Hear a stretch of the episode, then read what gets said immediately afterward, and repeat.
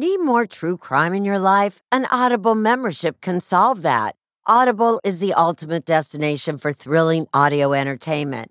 As an Audible member, you could choose one title a month to keep from the entire catalog. Don't miss The Serial Killer's Apprentice by Katherine Ramsland and Tracy Allman. It follows the true story of how Houston's deadliest murder turned a kid into a killer in training. New members can try Audible free for 30 days.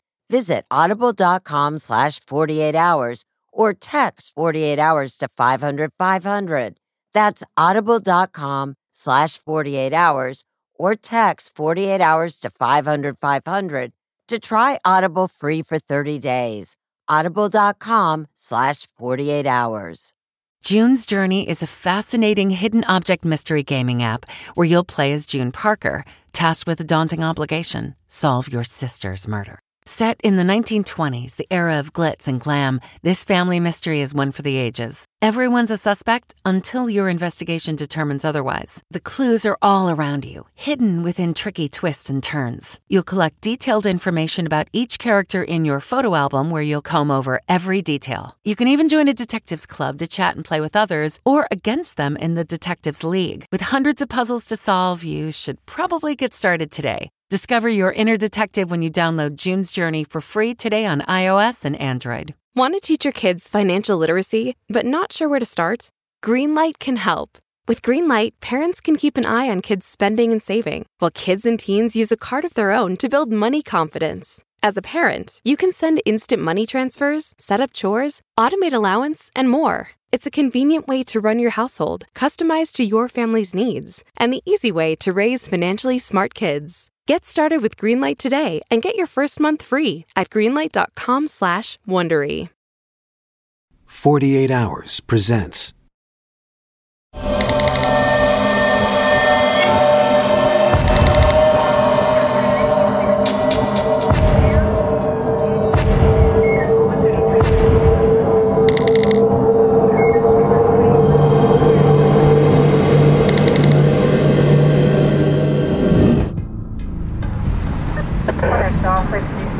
I was out doing my patrols. We just started our shift that day. And I was driving down Sunset Boulevard and uh, I had received a call. A beige color car with no license plates following this uh, little girl. In Los Angeles in 1968, eight year old Tali Shapiro was walking to school when a car pulled up alongside her. A good Samaritan, a witness, sees the little girl, the little eight year old Tali, get in the car, thinks it's suspicious, follows him, and puts a call into LAPD. Former Los Angeles police officer Chris Camacho reached the location and knocked on the door. And I said, Police officer, open the door. I need to talk to you. This male appeared at the door. I will always remember that face at that door. Very evil face. And he says, I'm in the shower. I, I got to get dressed. And I told him, okay, you got 10 seconds. Finally, I kicked the door in. Uh, the image will be with me forever. We could see in the kitchen that there was a body on the floor, a lot of blood. They say a picture says a thousand words, and that image of those little white Mary Janes on that floor with that metal bar that he used to strangle her with. And that puddle of blood, it just looks like too much blood to come out of a, a tiny little eight year old like that. There was no breathing. We all thought she was dead. Camacho began frantically searching the house for her attacker. Moments later, he walked back into the kitchen and witnessed a miracle. She was gagging and trying to breathe, and I thought, one for the good guys. She's going to make it. Clinging to life, Tali was rushed to the hospital. And, he, it hadn't not been for that police officer, Tali Shapiro would have died on Rodney Alcala's kitchen floor. We started searching the residence. There was a lot of photograph equipment, and all of us were amazed at the amount of photographs that he had there of young girls, very young girls.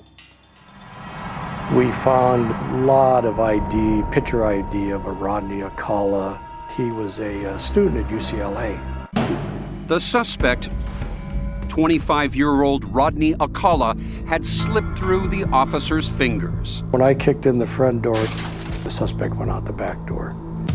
With Alcala in the wind, former detective Steve Hodel was grasping at thin air. But we kept coming up empty. Back then, you know, we didn't have a lot of the forensics you have today. He was a snake charmer. I went and talked to his professor at UCLA. He says, Rod Alcala wouldn't hurt anybody. He's a great guy. He truly believed that, you know, and, and a lot of people did.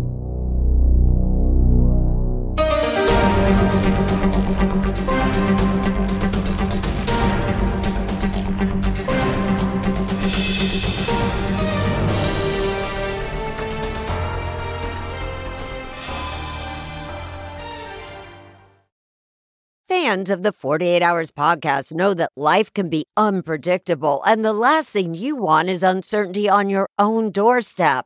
SimpliSafe provides 24 7 monitoring and live guard protection, prioritizing your safety around the clock. With affordable plans starting at less than a dollar a day, it's the best choice for protecting what matters most.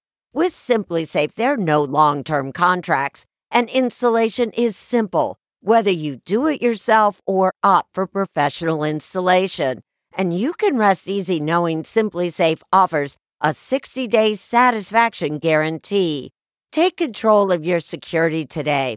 Get an exclusive 20% off any new SimpliSafe system when you sign up for Fast Protect monitoring. Just visit simplisafe.com slash 48 hours. Don't wait until it's too late. Protect what matters most with SimpliSafe. There's no safe like SimpliSafe. Ryan Reynolds here from Mint Mobile. With the price of just about everything going up during inflation, we thought we'd bring our prices down. So to help us, we brought in a reverse auctioneer, which is apparently a thing. Mint Mobile unlimited premium wireless. Have to get 30, 30, bit to get 30, bit to get 20, 20, 20, bit to get 20, 20, bit to get 15, 15, 15, 15 just 15 bucks a month. So, Give it a try at mintmobile.com/switch. slash $45 upfront for three months plus taxes and fees. Promo rate for new customers for limited time. Unlimited more than 40 gigabytes per month. Slows. Full terms at mintmobile.com.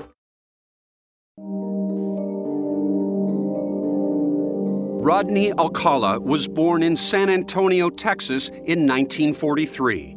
His father abandoned the family when he was young. At 17, Alcala enlisted in the Army, but there were problems allegations of sexual misconduct, a nervous breakdown. The Army discharged him. The military realized in 1963 that they had him, that he was a sexual deviant.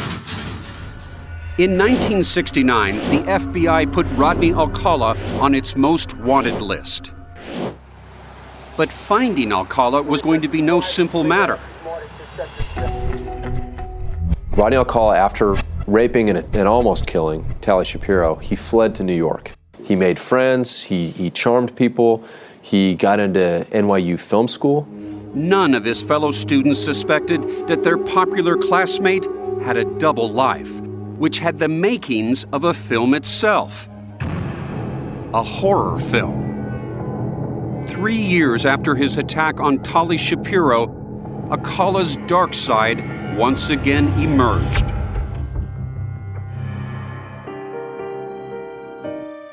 She had a beautiful face. She carried herself extremely sophisticatedly. His next victim, Cornelia Michael Crilley, a 23 year old flight attendant for TWA.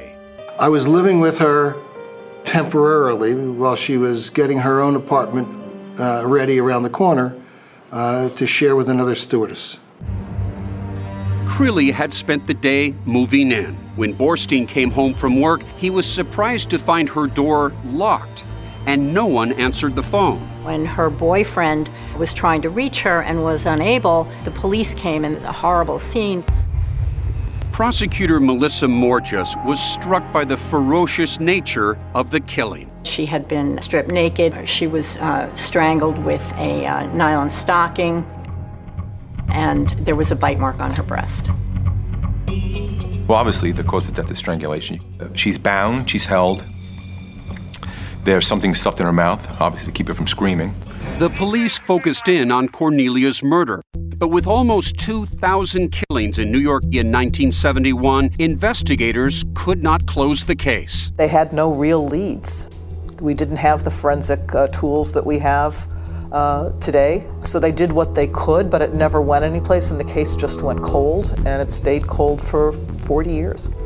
Rodney Alcala wasn't even a suspect. After the murder, he changed his name to John Berger and moved to New Hampshire. He landed a job as a counselor at an arts and drama camp for girls. There, he made a lasting impression on the campers. Two girls went to their local post office and they looked, and there was Rodney Alcala's photo on the FBI 10 Most Wanted list. And they looked up and said, Oh my gosh, that's Mr. Berger.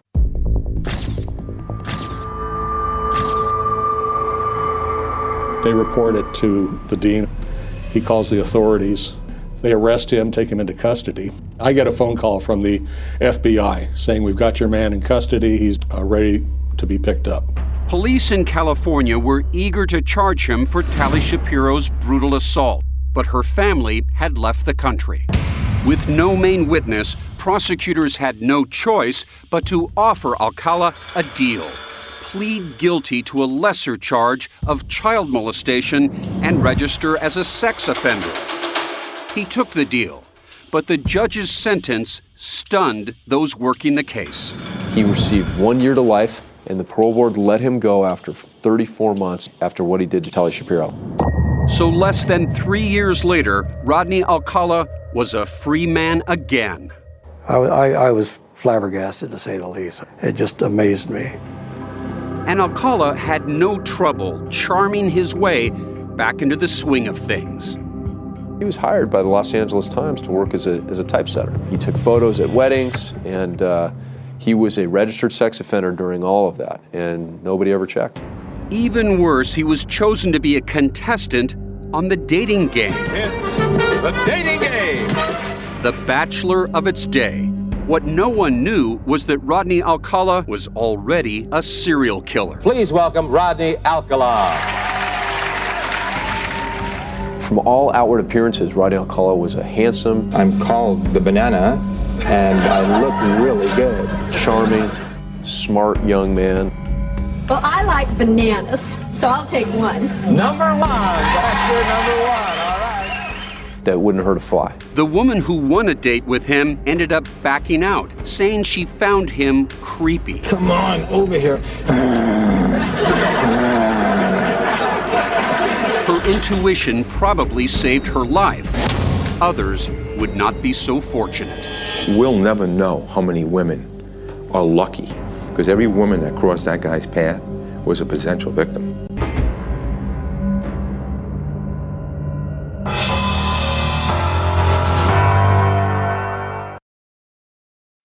Sound the gifting panic alarm. We've all been there. You need to find the perfect gift. You have absolutely zero ideas and you don't know where to start. Relax. Now you can use gift mode on Etsy. Gift mode takes the stress out of gifting so you can find the perfect item for anyone and any occasion. Just answer a few short questions about who you're shopping for and what they like, and Gift Mode gives you curated gift ideas based on hundreds of personas. Imagine pages of artisan espresso mugs for the coffee connoisseur in your life, or for the pickleballer, customized paddle covers in every shade imaginable. Etsy's got you covered. Need to find the perfect gift? Don't panic. Try Gift Mode on Etsy now. Worried about letting someone else pick out the perfect avocado for your perfect Impress Them on the Third Date guacamole?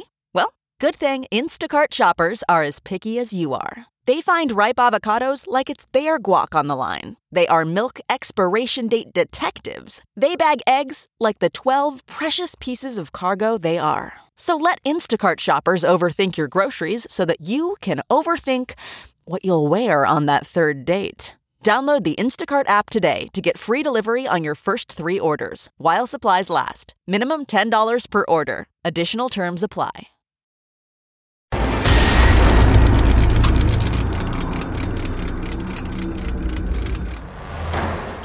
It was 1977.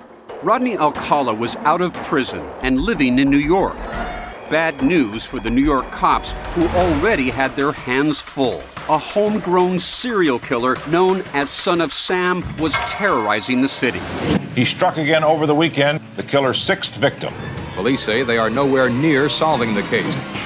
By this time, the Cornelia Crilley case had been cold for six years with no suspects. Rodney Alcala was only in the city a week before adding to the New York crime wave. His next victim, a 23 year old musician and artist named Ellen Hover. Ellen was a sweet, gentle soul. Anita Feinberg and Ellen Hover met as teenagers. Ellen was a very dear college friend. We roomed together for some time. She never confused what she had with who she was. Ellen Hover came from a prominent show business family. Her father owned the famed Hollywood nightclub Ciro's. Her godfathers were Sammy Davis Jr. and Dean Martin. Her mom called me and said, Anita, have you heard from Ellen? And I said, no. She said, think hard. Nobody can find Ellen. And I didn't think anything of it until it hit the newspapers. Her family's high profile made the story front page news. As the NYPD kept up the hunt for her. That detective did a great job for a missing persons case. There was a lot of calls, he did a lot of work, a lot of legwork. Detectives thought they were onto something when they found an important clue in her apartment. Ellen Hover had marked on her calendar that she was going to see someone named John Berger on the date that um, she disappeared. Remember, Alcala had been using the name John Berger, but at the time, the connection was never made. Her body wasn't found until um, a year later, buried on the grounds of the Phelps Memorial Hospital in Westchester um, near the Rockefeller estate. Until they actually found her, there was always the glimmer of hope. Once they found her body, that was it. Ellen's body was so decomposed, police had to use dental records to identify her. Based on the autopsy, they declared it a homicide. There was a suspect in the murder, a fellow that they believed was the last person that she was seen with. Could that fellow have been Alcala? Ellen had written his alias, John Berger, in her calendar. Alcala, meanwhile, had left New York and was on his meandering road trip back to California. He was constantly in predatory mode. That is behavior that involves hunting human beings. And that's part of a serial sexual killer. That is often as exciting as the actual homicide and sexual assault. At the same time Rodney Alcala was on the road, a 29 year old woman from Texas, Christine Ruth Thornton, was traveling through the West with her boyfriend. Her sister Kathy was 11 years younger. Chris was a free spirit kind of gal, so she always was up for anything. In the spring of 1977, Christine was heading to Montana with her boyfriend to pan for gold. And she had big news. She let my mom know that she was going to be having a baby, and then nothing more was heard. Kathy immediately feared the worst. Christine and her boyfriend had a stormy relationship. She had been abused by him, we knew that. I always thought that he had done something to her. Soon after Christine disappeared, Kathy began searching for answers. She undertook a systematic effort to track Christine and her boyfriend's whereabouts that would last almost 40 years through marriage, motherhood, divorce, and a career. Kathy contacted police departments, federal agencies, hospitals, and kept copies of every phone call and letter. This was a letter I sent to the FBI. I contacted the Department of Health and Human Services. They say a check at this address failed to reveal any contact with Christine Ruth Thornton. The Social Security Administration, I contacted them asking if there was any employment record, and there has never been any employment history. You know, I think the message was kind of clear. Everything was no, we don't know, we have nothing. Looking back through this, it's like, yeah, it was staring me in the face. She was not alive. Kathy didn't know the name Rodney Alcala, but one day she would. Hear more about the psychology of a sexual serial killer now on Facebook at 48 Hours. Let's talk about my mochi ice cream. Why? Because friends do not let friends miss out on something this good. My Mochi is premium ice cream wrapped in sweet soft dough, and the flavors are amazing. Like My Mochi double chocolate with rich chocolatey bits, it's a chocolate lover's dream. Or don't get me started on My Mochi strawberry ice cream. It's cool, creamy, and bursting with natural berry flavor. And the sweet, luscious flavor of My Mochi mango will send your taste buds straight to the tropics. My Mochi is gluten free, perfectly portioned, and only around 90 calories per piece. Taste the joyfully chill sensation of My Mochi ice cream today. Find My Mochi at Walmart or visit MyMochi.com to locate a grocery store near you. Audible is the destination for thrilling audio entertainment. Allow your imagination to be piqued by stories that are brought to life through captivating sound design, eerie soundscapes, and dynamic performances. As an Audible member, you'll be able to keep your heart rate up month after month because you can choose one title a month to keep from the entire catalog, including the latest bestsellers and new releases. If you're in the mood for a shocking psychological thriller, check out None of This Is True by Lisa Jewell. Embrace brand new exclusive thrillers from best-selling authors who are guaranteed to keep you gripped. New members can try Audible free for 30 days. Visit audible.com slash thrill or text thrill to 500 500. That's audible.com slash thrill or text thrill to 500 500.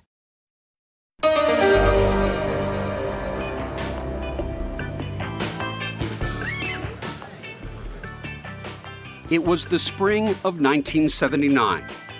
Rodney Alcala had been back in California for almost two years, and a 12 year old Robin Samsoe was enjoying the Southern California beach life. We just live to, to have fun. Bridget Wilvert was Robin's best friend. Everybody could be complaining about being bored, and me and Robin would find ourselves doing cartwheels and back walkovers. The other love of Robin's life was her mom, Mary Ann. She was probably the most loving child a mother could have. Everything she did, she did to please me. On June 20th, 1979, Robin was going to start her first day of work answering phones at the ballet studio in exchange for lessons. But first, she planned to play on the beach for a few hours with Bridget. I could definitely see a gentleman with dark hair. I mean, he he honed in on us like really like a like a shark in the water honing in on a seal. And he goes, "Can I take your girls' pictures?" And Robin goes, "Sure." And all of a sudden, out of nowhere, pops up Jackie Young, my neighbor. You know, she goes, Bridget, is everything okay? Are you girls all right? And man, he he took that camera, turned his head down, and you could almost see like smoke coming off his dress shoes. He just he was gone. Robin and Bridget turned to go back home. And Robin had thrown her beach towel and everything into her bag, and she's like, "Well, I'm gonna um, get going."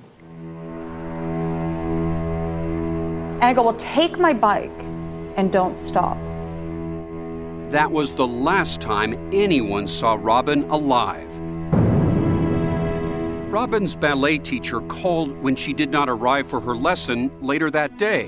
Her family immediately called 911. It was uh, Probably the most horrifying time of all, you know, not knowing. Police continually questioned the one person they thought might know where Robin could have gone her best friend, Bridget. And I, I said, I go, it was the man, that man that took our picture.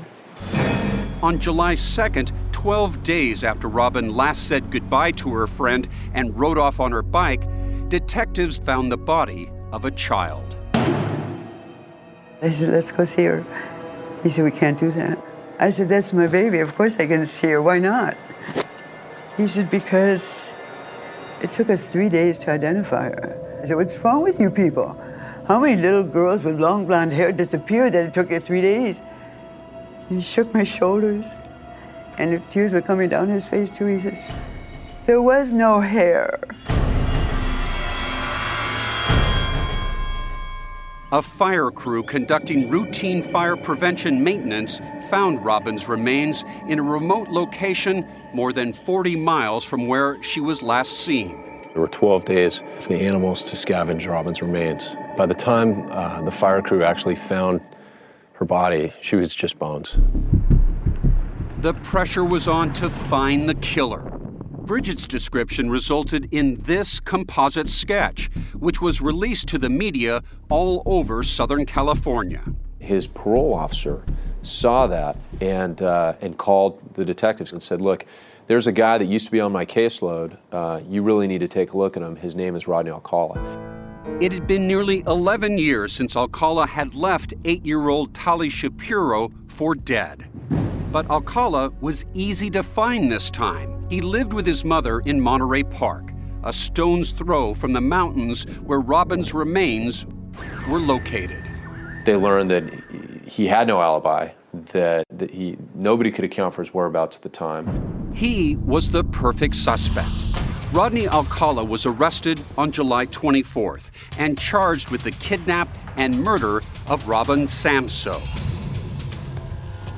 Detective Pat Ellis said Huntington Beach police got an unexpected tip when Alcala's sister came to visit her brother in jail. The conversation was being recorded. At one point, he mentions him having a storage locker in Seattle, Washington, that the cops don't know about. Says, Do me a favor, get the stuff out of there, get it, get it cleared out. But what Alcala didn't know was that police had found a receipt for the locker during a search of his home at the time of his arrest. They beat her there, okay? And they get inside, and there's the mother load. Hundreds, if not thousands, of these, of these different images. And there are dozens upon dozens of these young women that, in the, in the pictures, clearly are in positions of supreme vulnerability with, with Rodney Alcala. Police learned Alcala had rented the storage facility and moved his belongings there nine days after Robin Samsoe's remains were discovered. Buried under all this stuff was this tiny little silk bag filled with earrings. Alcala claimed those were his earrings, but when police showed the jewelry to Robin's mother, she recognized a pair of gold ball studs that she said Robin often borrowed. So at that point, um, those are all the nuts and bolts that you need for a successful prosecution. Nearly one year after Robin Samsoe's murder, prosecutors were ready. It was February 1980. Rodney Alcala went on trial. Over the course of two and a half months, there were almost 50 witnesses that testified. It was a very long, very difficult case. The jury convicted Alcala and sentenced him to death. It's a poor exchange for my daughter's life, but maybe it'll save someone else's by him being gone. But the relief would be short lived. Today, in a 5 to 1 decision, the California State Supreme Court ruled that Rodney Alcala did not receive a fair trial. The jury had been improperly told about Alcala's prior sex crimes, including the attack on Tali. The decision would devastate Robin's mother, but the ordeal was just beginning. You know, there's only one perpetrator, that little stone, but the ripples keep going. And there's victims and victims and victims and victims.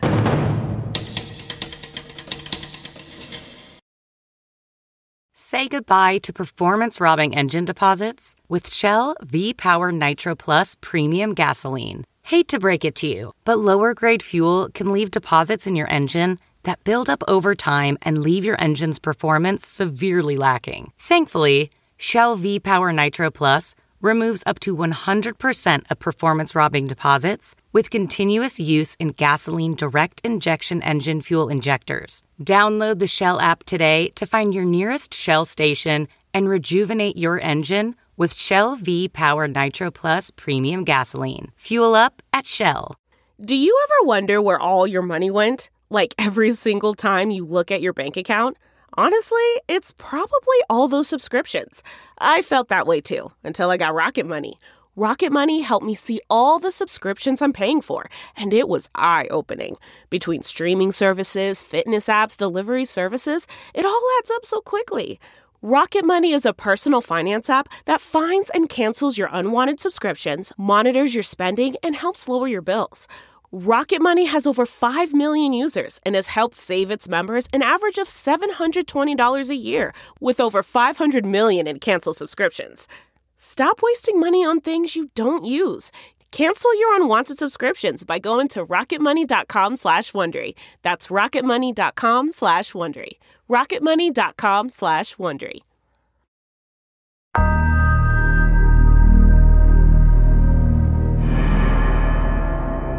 The Samsoe family was steadfast in the face of a second trial for the murder of Robin. They demanded justice. And he killed my child. My child, you know. Six years after the first verdict, a clean cut Rodney Alcala was convicted a second time. And again, the sentence was death. We, the jury, find the defendant, Rodney James Alcala, guilty of the crime of felony. Death, that's the only penalty that could ever be rendered in a case such as this. Alcala had been on San Quentin's death row since 1980. Now, with a second conviction and a second death sentence, he was prepared to appeal all over again. It was never really feeling safe that he was locked up because you always thought there was a chance he'd go free. In 2001, 22 years after he killed Robin Samsoe, a federal appeals court overturned Rodney Alcala's sentence for a second time based on evidence he didn't get to present. There would be a new trial for Alcala, now in his 60s. For Robin Samsoe's family, it was unbearable. We've gone through a lot of hell because of that animal. A lot of hell. A lot of hell. The path to justice for Robin Samsoe would take almost a decade more.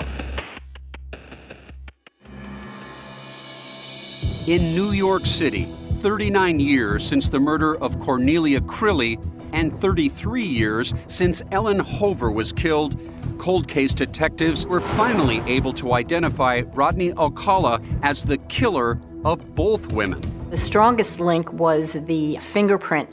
There was a letter um, that was lodged underneath Cornelia Crilley's body, and there was a fingerprint developed from the outside of that envelope, which was unmatched for many years, and finally, through the FBI's database, there was a match. It was a significant piece of evidence, but not enough standing alone. Equally incriminating was the evidence left on her body. There was bite mark evidence uh, where he had bitten her breast. It's his, his dental impression is the one that's on her body. And of course, we looked at all of his other cases to see similarities in sexual murders he had committed. We decided we had enough evidence. In Ellen Hover's case, investigators now knew John Berger was Rodney Alcala, and he had been seen near the Rockefeller estates where her body was found. I think she was abducted here in Manhattan and ultimately killed up there.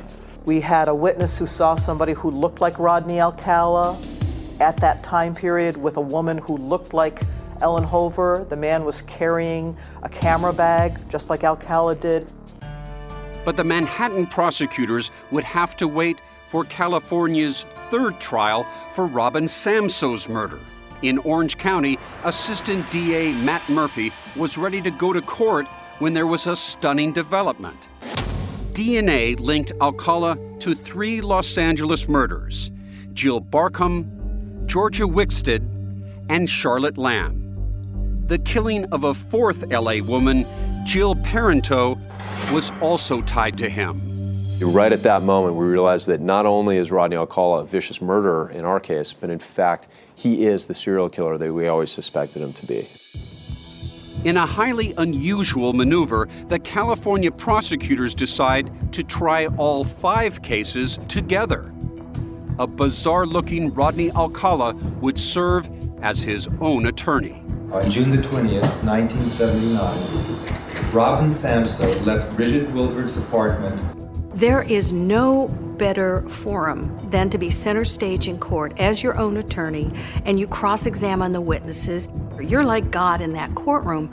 Alcala even called Robin Samsoe's mother to the stand. That was one of the hardest things I've ever had to do in my life, having him ask me questions. Desperate to impeach Marianne's character, Alcala confronted her about how, during the first trial, she had reportedly brought a gun to court. She didn't deny it. I was going to shoot him right between the eyes if I could have gotten a shot at him. But then she felt Robin's presence. All of a sudden, I smelled her shampoo. And I felt this warmth in my hand, and I couldn't get my hand out of my purse. For the third time, Robin Samsoe's family waited as a jury decided Rodney Alcala's fate. This time, there were four other families waiting with them. One of the many things that hurts me is that that was the last face she saw. And that bothers me because he's so ugly and he's so evil. When the jury reached a verdict, it was a relief to the families who had been waiting for justice for so long. The Samsoes hoped that this would finally be the end. We, the jury, find the defendant, Rodney James Alcala, guilty of the crime of murder in the first degree. Victim, Robin C. Samsoe. Rodney Alcala absolutely 100% deserves to die for what he did. In a separate penalty phase, the prosecution called to the stand a ghost from his past. My name is Tali Shapiro. I'm one of uh, Rodney Alcala's first victims and one of the only living victims. It should have stopped with me. Why in the world are there so many other victims when it was a known fact what he did to me? Rodney Alcala, addressing the same jury that convicted him of murder, makes an unusual plea for clemency. Let me put the death penalty in perspective for you. If you desire to join in the killing of a human being, you and the families of the victims will have to wait at least 15 to 20 years while the case slowly churns through the appellate process.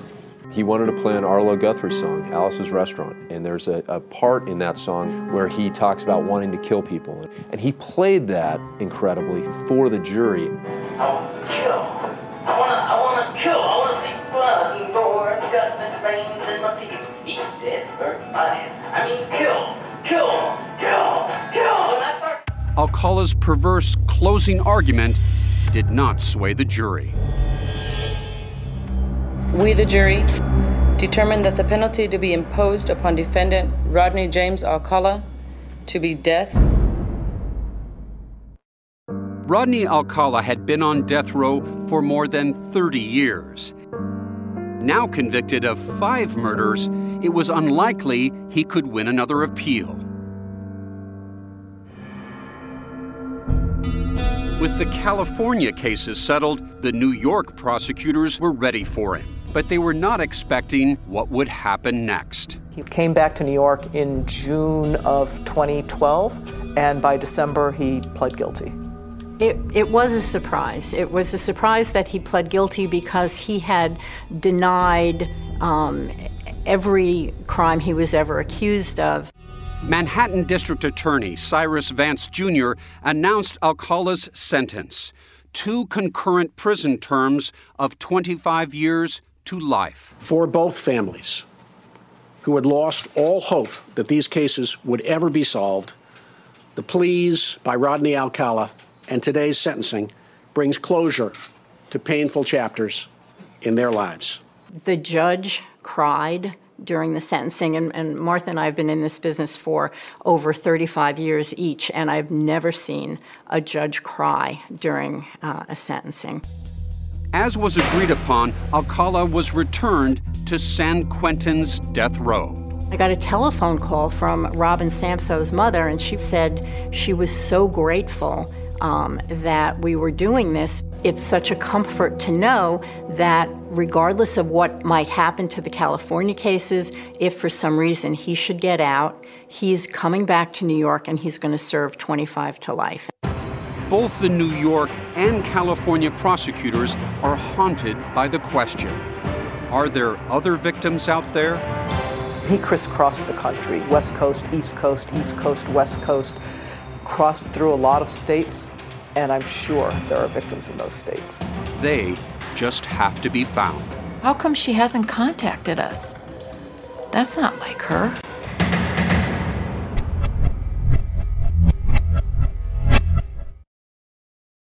Getting the smile and confidence you've been dreaming about, all from the comfort of your home, isn't a total mystery with Byte clear aligners. Just don't be surprised if all your friends start asking, What's your secret? Begin by ordering your at home impression kit today for only $14.95. Byte clear aligners are doctor directed and delivered to your door. Treatment costs thousands less than braces, plus, they offer flexible financing, accept eligible insurance, and you can pay with your HSA FSA. Get 80% off your impression kit when you use code WONDERY at Byte.com. That's B-Y-T-E dot com. Start your confidence journey today with Byte.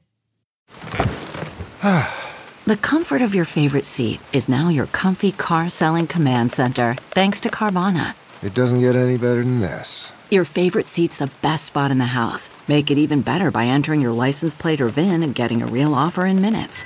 There really is no place like home. And speaking of home, Carvana will pick up your car from yours after you finalize your offer. Visit Carvana.com or download the app and sell your car from your comfy place.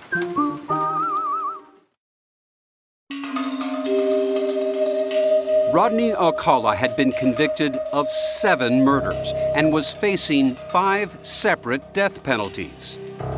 Kathy Thornton, who had spent the last 39 years trying to track down her missing sister Christine, had never heard of Alcala. But her son did. It would change Kathy's quest forever. The Killing Game. Tonight's 48 Hours Mystery. In 2013, Kathy's son had watched a 48 hour story on Alcala that led him to its website and a series of photos taken by Alcala of unidentified women. I got an email from my son that said, I saw these pictures.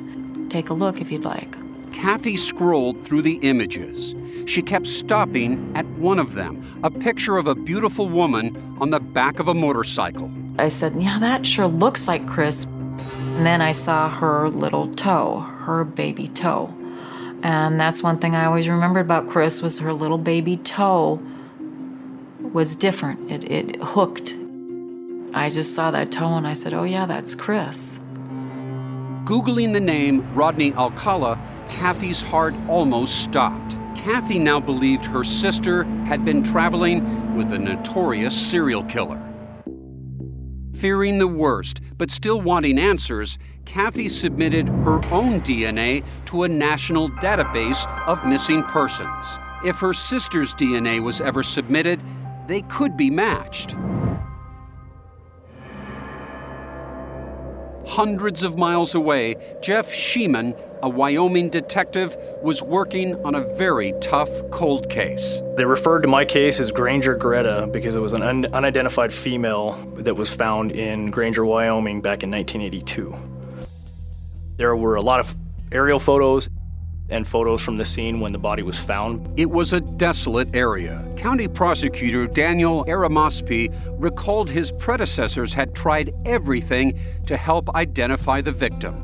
The skull was intact, and so the Wyoming State Crime Lab was able to uh, have an artist come in and uh, use the skull as a form of, of recreating what this victim looked like.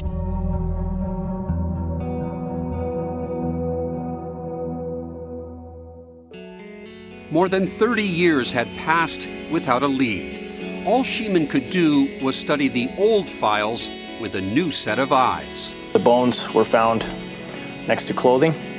Uh, the bones had been pulled apart, uh, presumably by scavengers, animals. She'd been out there about five to six years. It was the body of a 25 to 35 year old female. They also told investigators at that time that uh, she was also approximately six months pregnant.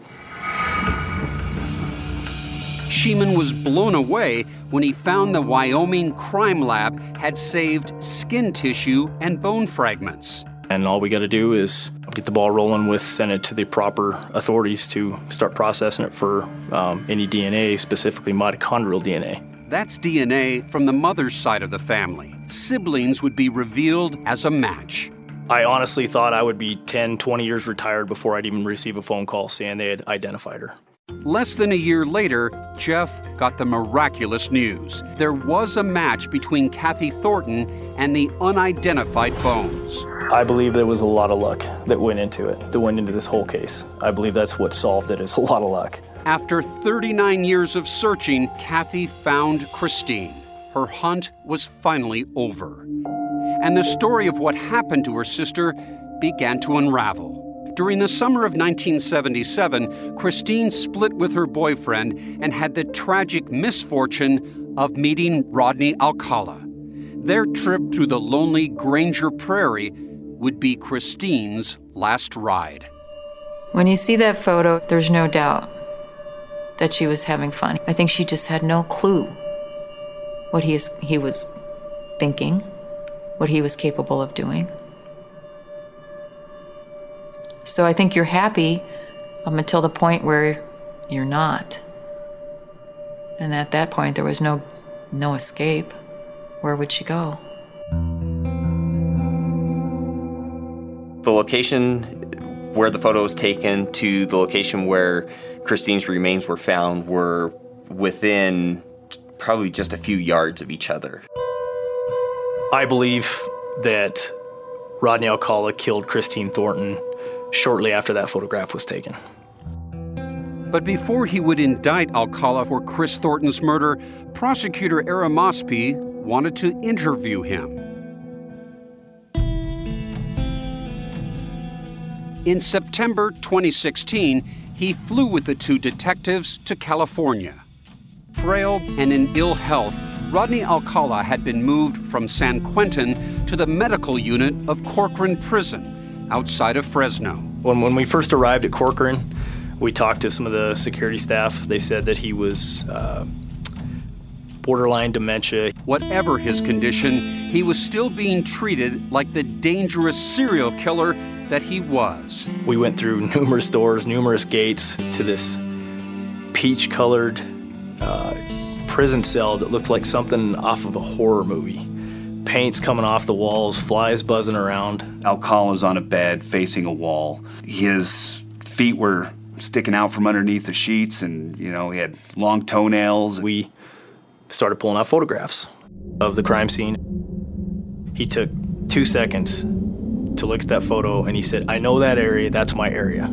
How Alcala reacted to Christine's photograph was something the detectives will never forget. It almost clicked like that with him, and you could almost tell that he was reliving that, that day. Eventually, he took the photograph, set it on his lap, and he used his index finger and just started tracing her body. Tracing her body for probably five minutes. And eventually, he sat the paper down flat and he started tapping. Tapping on the photograph of Christine, right over Christine's body, just tapping the photograph. And eventually, the tapping got louder. It got louder. He eventually looked at me as he kept tapping on the photograph, and at that point, I, I honestly thought he would provide us more information about Christine. But it was a game. Despite his age, his infirmity, his close to 40 years behind bars, Alcala was still the master manipulator he'd always been. He was very even keel, very. The only time he would show any type of, of fervor in his voice would be when we would point blank ask him, Did you kill her? And he would say, No, no, you're, crazy, you're stupid.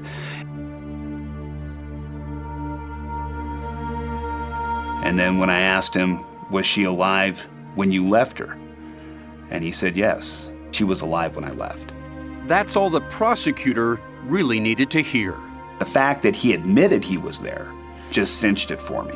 If he could deny killing her all he wants, but the fact that he admitted is, as far as I'm concerned, is a confession.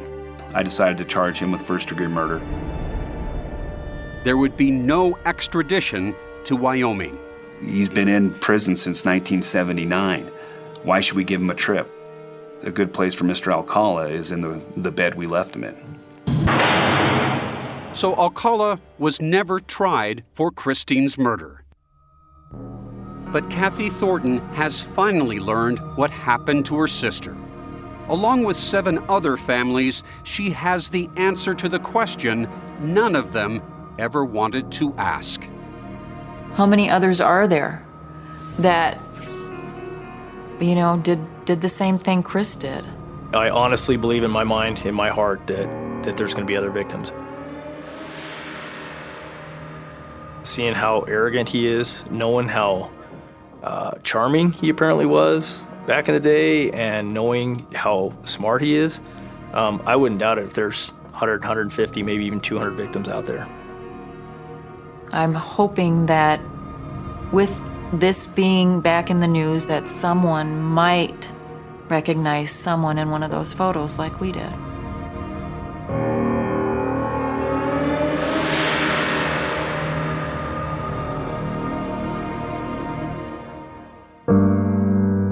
Help identify other possible victims online at 48hours.com.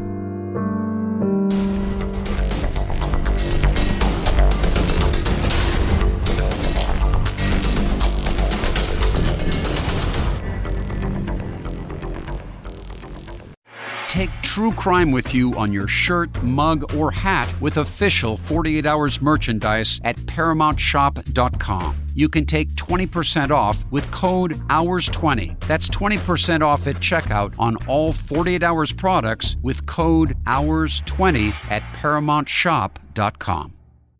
The Hargan women seemed to have it all. We were blessed. My mom was amazing. But detectives would soon discover inside the house there were the bodies of two women. A story of betrayal you would struggle to believe if it wasn't true. I am just praying to God, this is a sick joke. From 48 Hours, this is Blood is Thicker The Hargan Family Killings. Listen to Blood is Thicker The Hargan Family Killings early and ad free on the 48 Hours Plus subscription on Apple Podcasts. When the matriarch of a prominent Princeton family is found stabbed to death in her locked basement, investigators look from a serial attacker to her family to Princeton University students. One hot blooded investigator sees a conspiracy. Is he way off base, or does privilege let you get away with murder? You can listen to In the Shadow of Princeton exclusively and ad free with Wondery Plus. Join Wondery Plus in the Wondery app or Apple Podcasts.